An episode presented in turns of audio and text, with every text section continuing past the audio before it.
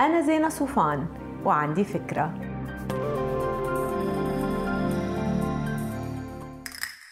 هاي منتبهين أنتوا قد في قصص بنستصعبها بحياتنا بس لما منغير أسلوب مقاربتنا إلها بتصير قابلة للتحقق. اليوم فكرت كيف ممكن هيدا الشيء نطبقه على موضوع الادخار. يعني يمكن إذا قلت لكم صمدوا بسنة 10000 من اي عمله تلاقوا الموضوع كثير كبير وحتى يمكن يضل كبير. إذا قلت لكم شو رأيكم كل شهر تشيلوا على جنب 840 بس فجأة ممكن النظرة تتغير. إذا قلت لكم كل أسبوع فيكم تصمدوا 192 مع إنه ثلاث حالات بيوصلوا على نفس النتيجة.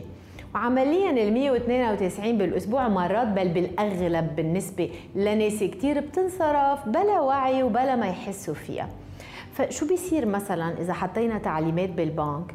إنه كل أسبوع ينعمل automatic transfer أو تحويل تلقائي لمبلغ صغير من حسابنا الجاري لحساب التوفير.